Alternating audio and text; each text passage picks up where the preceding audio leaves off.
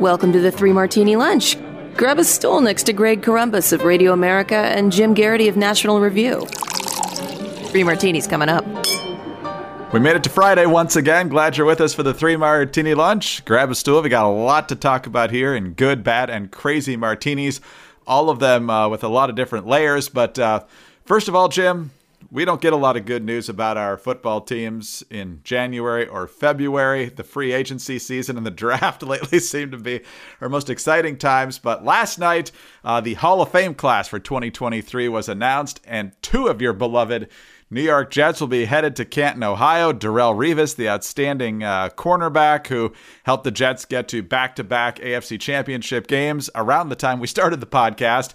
And then the outstanding uh, defensive lineman, Joe Klecko, uh, from the glory days of the New York Sack Exchange. So, congratulations to them and to you. Thank you, Greg. And I would point out that last night they announced the NFL's Offensive Rookie of the Year and Defensive Rookie of the Year both of whom were Jets. Uh, Garrett wow. Wilson, the wide receiver on offense, and uh, Sauce Gardner, the cornerback for the Jets on defense. I would point out that this is, you know, describes being a Jet fan in a, in a perfect summary. When it's really, really great, you're thinking about a long forgotten past and a future that's pretty off, far off in the future. the present stinks, but sooner or later, something's going to get better. Yeah. So, what you need to do, Jim, to figure out how to get to the mountaintop sooner is to spend apparently four days in complete darkness. That's what Aaron Rodgers is doing to figure out his future. I don't actually I don't recommend that for anyone. He's kind of weird, but uh, we'll see. We'll see what he does, and if he ends up a Jet, I know we've talked about that before, but uh, hey, uh, obviously you want results on the field more than anything else, but uh, to have some uh, performances recognized for the young and those who have been there before, pretty cool, pretty cool night for the Jets. All right, on to our good martini now. And this is good in the fact that it's coming out. It's not good that this is happening. But, you know, elections have consequences also, is kind of the underlying layer here, because without the Republicans taking back the House, this testimony probably never happens. Uh, the House of Representatives, under Republican control, is taking a look at uh, the Justice Department and the FBI. And yesterday, former FBI Special Agent Nicole Parker offered pretty powerful testimony on how uh, the FBI is weaponizing against uh, conservatives. Here's part of what she said. The FBI became politically weaponized starting from the top in Washington and trickling down to the field offices.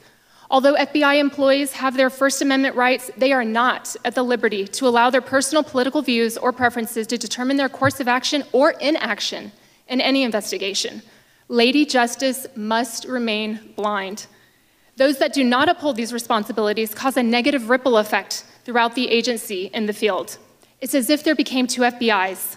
Americans see this, and it is destroying the Bureau's credibility, causing Americans to lose faith in the agency and therefore the hardworking and highly ethical agents who still do the heavy lifting and pursue noble cases. It makes it very difficult for agents to do their job when the FBI loses the respect of the American people. There has also been a shift in recruiting practices, a lowering of the eligibility requirements, which is negatively impacting the agency's performance. And all this adds up to a loss of trust in the FBI by many Americans and low morale among many FBI employees. Uh, so it's become politicized. Uh, conservatives at the Bureau certainly feel like they can't speak their minds about uh, certain topics, so forth, Jim. Uh, she got very emotional at times. You know, we, we've talked about FBI cringe moments a lot on this show, going back to Disney CTU and a whole lot of other things. But the fact that there are whistleblowers now coming forward, giving more specifics and more details about the rotten culture in a lot of ways at the FBI, it's chilling, but hopefully it gets us to some improvement at some point. Greg, the most recent number I've found for the number of special agents, which is usually what you think of when you see FBI agents and think of all those TV shows and stuff like that. It's just under 14,000, right? So that's a lot. So when somebody says the FBI is this, the FBI is that, um, look, it's you know got a lot of folks in it, and it's not accurate to say it aligns with one ideology or the other.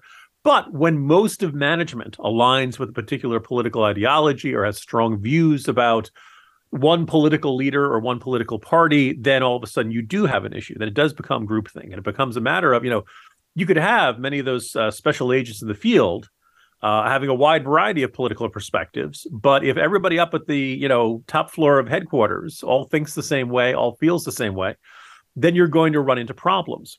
I think it was this very, uh, you know, infamous moment described by James Comey in his autobiography, where he talks about how he asked to disclose that they found more classified information when they were looking into Anthony Weiner, uh, related that came back and forth from Hillary and her staff.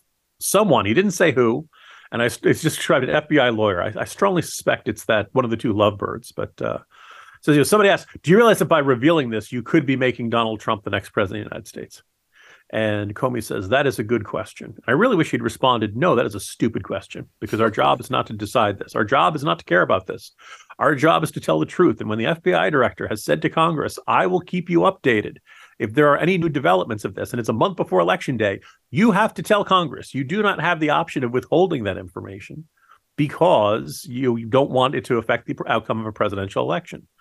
Uh, that's where we are here. And I have no reason to think that there's been a dramatic difference in the thinking and the mentality, uh, group think, I think probably is the word I should use, at the top levels of the FBI. Uh, what we hear here is troubling. You and I do a lot of FBI jokes about Johnson and Johnson, and you know Theo. You asked for miracles and all kind of stuff. But the country needs an FBI that it can count on and rely on, and not feel like it's turned into a partisan cudgel that one party uses to harass the other. Deeply frustrating, but at least somebody's coming forward about this, and maybe this will force some sort of action that somebody in there in this uh, in the chain of command is going to realize, hey, we cannot be seen as an ideological organization. No, it's well put. The question is, does anything happen as a result of this? My guess is with this administration and the Democrats controlling the Senate, this committee hearing is probably about as far as it's going to get. I'm not really sure what legislation you could do. So you shine the sunshine on it and, and, and you hope that there's some pressure there.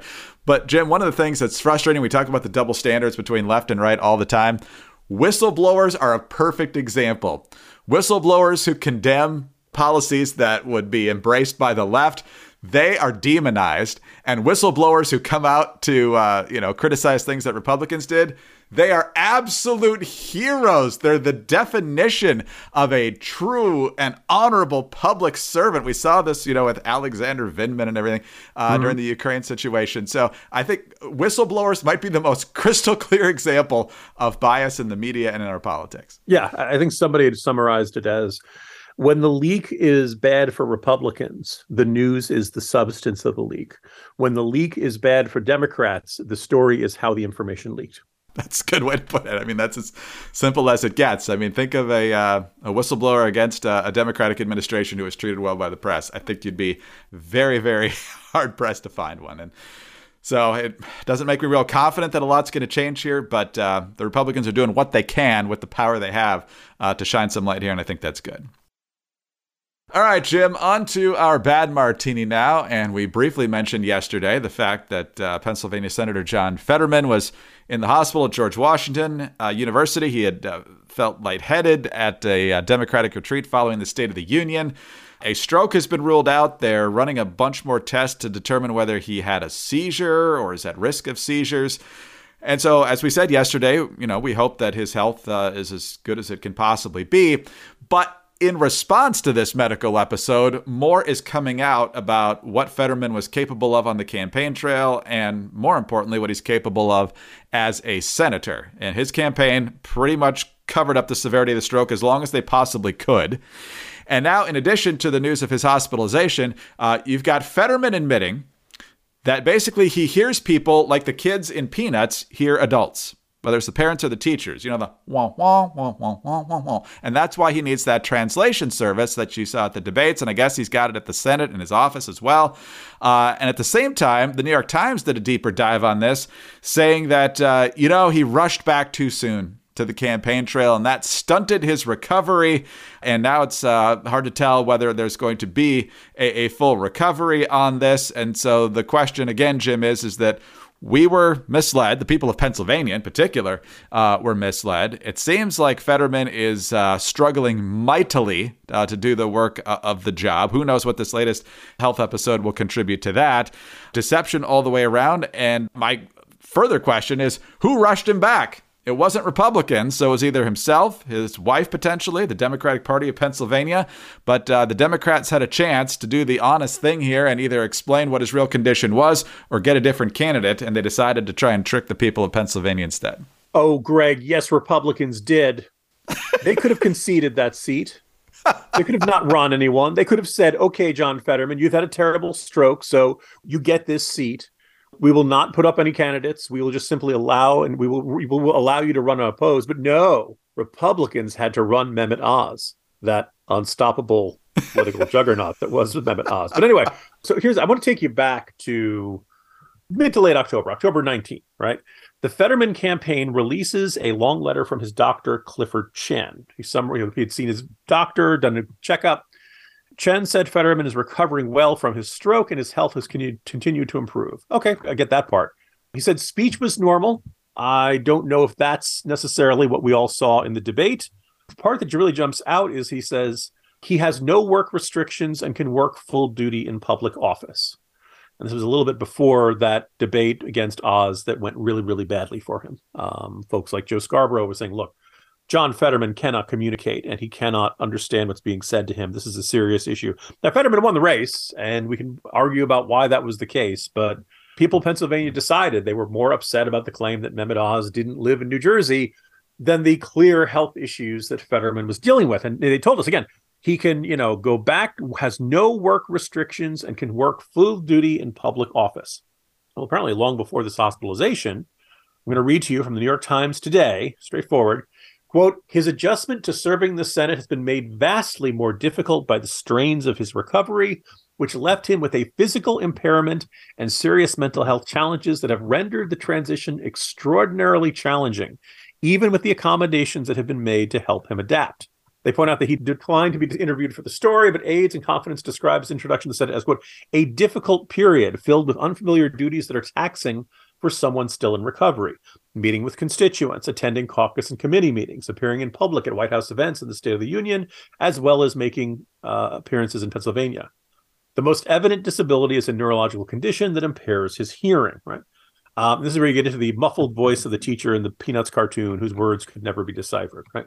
That is not being able to report back for full duty. That that is not no work restrictions It can work full duty in public office. That doctor's assessment, generously, I can say it's inaccurate, or we can say it's a lie. That's one of the reasons I don't think the public will be moved when there are, you know, when we inevitably get an assessment by the White House medical team that Joe Biden is in tip-top shape and the most healthy and terrific 80-year-old that's ever, you know, that's ever lived. Look, John Fetterman is is, you know, got some real problems we said at the time, wow, he's not appearing on the campaign trail very much. When he does, he just reads a script for about 10 minutes.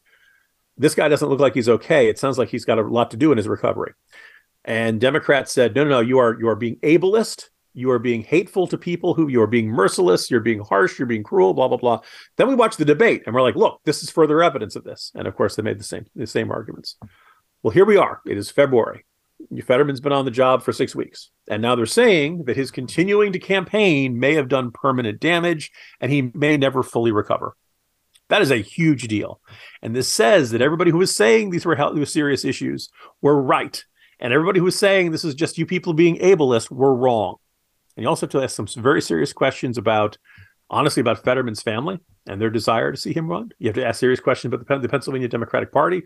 Oh, by the way, based on how things shaked out, or shook out, there's an excellent chance that either one of his primary opponents probably would have won that race anyway.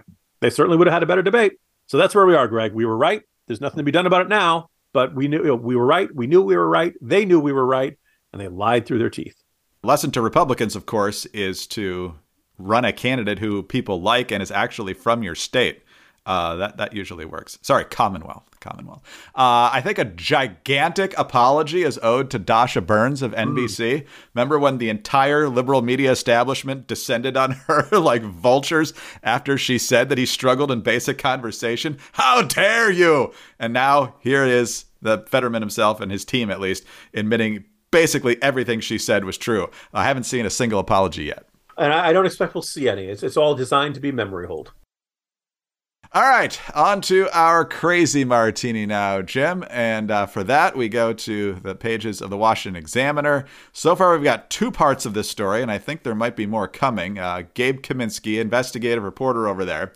Uh, part one was a story about this Orwellian named group called the Global Disinformation Index, a British group with two affiliated U.S. nonprofit groups sharing similar board members. And basically, their whole idea was to uh, promote media organizations they liked and then uh, trying to discredit ones that they thought were presenting disinformation. And shockingly, Jim, it's the conservative sites uh, that they thought were the ones that were not uh, being honest. And we're not talking about fringe stuff here.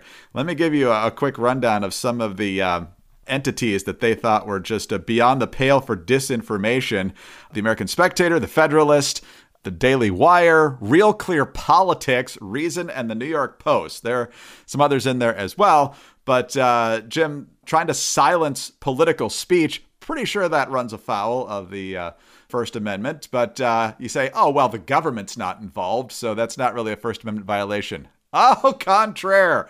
Part two of Mr. Kaminsky's story points out that the uh, disinformation group, the Global Disinformation Index, has received $330,000 from two State Department backed entities linked to the highest level of government. So our own State Department is doing business with people trying to muzzle conservatives. What do you make of this? The only good news, Greg, is that we don't get the musical number from Nina Jankowicz. Uh, My colleague Judson Berger has a good piece about this. Um, you know, he begins with "Holy Hell" and continues on. A lot of praise to the Washington Examiner for uncovering this, but we've kind of known that this effort has been at work really for the better part of four or five years since the 2016 campaign. Unsurprisingly, in a presidential campaign, you're going to have a whole lot of people saying, My guy rocks, your guy stinks. And there are a whole bunch of people who are saying Hillary Clinton stinks. And because of the Russian government or the Internet Research Agency putting a bunch of ads on Facebook and on you know uh, social media and things like that, and that because they were critical of Hillary Clinton, a whole bunch of folks on the left chose to believe that the reason Donald Trump won the election was because Americans had been brainwashed by this disinformation sweat out by the Russian government. Couldn't possibly be that they came to their own conclusions. Never mind that the ads that ran on Facebook were targeting self-identified, very conservative users of Facebook. Do you think a lot of a lot of self-identified, very conservative folks were going to vote for Hillary? And that they only decided to vote against her when they saw that cheesy graphic of her fighting Jesus? Really? You think that was it? Okay, just checking. But he kind of put this, this, you can see this, the planting of this seed in the mind of the left that what they believe is information and anything that they don't like, anything they don't believe, anything they disagree with. Well, it's not just a wrong idea. It's not just dumb. It's not just crazy right wing stuff. It's dangerous disinformation. If you know somebody puts out a bad idea, you can say, "Well, okay, that's a dumb idea. You shouldn't do it." But if it's disinformation and if it leads back to a well, then, then it's something sinister. Then it's something that the government might have a compelling interest in trying to suppress. I actually would argue it doesn't oh, by the way, the US already has several parts of the State Department whose job, generally focusing overseas, is to say, no, this is foreign disinformation. The correct story is X, Y, and Z. There's nothing wrong with the US government trying to, you know, trying to counter foreign disinformation by saying, no, here are the actual facts. There is a problem with the US government attempting to shut down the voices of Americans because this violates the First Amendment. The First Amendment protects your right to say anything you want. It doesn't matter if you are echoing Vladimir Putin. It does not matter if you are echoing Xi Jinping. I don't think you should do those things. I think those are really bad things to do.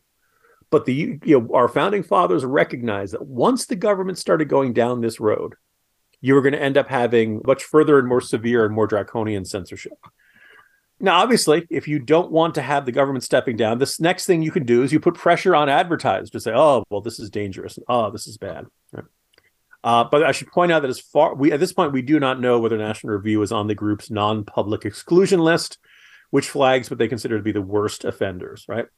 Judson, you know, goes to the list and he points out there are institutions on this list that he's not a big fan, right? Who have engaged in conspiracy theories, who have engaged in stuff that he doesn't like doesn't mean you want to shut them down. And the other thing is, you, know, you also got Real Clear Politics, as you mentioned. You got the New York Post, which had the Hunter Biden laptop story correct. Reason magazine. I mean, a government effort, you know, or quasi government effort to suppress the, the distribution of Reason magazine is basically making every paranoid libertarian conspiracy theory proving it, right? Like, uh, and they they would be mad as hell, Greg, if they weren't always smoking weed all the time. Anyway, um, you kind of look at that, and you just have this idea that, like, when you, if you look at this and you say, "Well, we we looked for disinformation, and the only place we found it was conservative and libertarian websites," wouldn't that like you can't find a single entity on the left that's putting out disinformation? Really, I'm going to say was was the discussion of GMOs one of the factors that got into that? How about um, I, say, I suppose you could say vaccine skepticism now is more uh, is that you see more of it on the right, but it used to be a very left wing California crunchy essential oils crowd sort of thing. It all kind of depends. Where how do you measure disinformation? As Ronald Reagan has said, the problem with our friends to the left is not that they're educated, is that so much of what they know isn't true. That's the you know that's your measuring stick. And unsurprisingly, a group of liberals looked for disinformation and decided it was coming from conservatives. This is very bad, and I'm glad that we're bringing a spotlight to this. I hope this gets halted in its tracks, but I fear, Greg, we've only removed the absolute worst part, which was Nina Jankowicz's singing. well, think about what's been revealed in just the last what, two or three months. We had the Twitter files showing how the FBI and DHS were actively telling Twitter which tweets and in some cases which accounts they wanted down. Then a couple of weeks ago, we are talking about Hamilton 68, this gigantic clearinghouse widely cited by the mainstream media as, uh, you know, the authority on what's disinformation. That was complete crap. And now you've got the State Department with our tax dollars funding global disinformation index uh, elites trying to decide uh, which voices get to be heard. This is a coordinated effort to stifle free speech, and the government, our government, is actively involved in it in multiple ways. It's chilling and it's got to stop. And hopefully, I don't know where it's going to happen with this administration, but it's got to happen somewhere because this, this say, it's an open question of whether we will have a First Amendment that really means anything at this rate. Wish we could end the week on a slightly more optimistic note than that, Jim. But uh, well, I can. I'm not going to be here uh, the first uh, three days of next week because uh, I get to be uh, down in Florida. I get to uh, go down there and, and interview one of our heroes from World War II and taking a vacation day along with that. So looking forward to seeing you back on Thursday. Chad Benson will be in my place for the first few days next week. So have a great time. Don't let the world burn too much, and I'll see you on Thursday. Well, Greg, I, am glad you'll be able to enjoy and, and do some important work down there. I, I don't think it's optimistic note that you won't be here next week, but we'll we'll try to hold down the fort. I appreciate that. Jim Geraghty of National Review. I'm Greg Corombos of Radio America. Thanks so much for being with us today. Do subscribe to the podcast if you don't already, and please tell a friend about us as well. Thank you also for your five star ratings and your kind reviews. Please, please keep those coming. Get us on your home devices. All you have to say is play Three Martini Lunch podcast. Follow us both on Twitter. He's at Jim Geraghty. I'm at Dateline underscore DC. Have a terrific weekend and join Jim and Chad on Monday for the next Three Martini Lunch.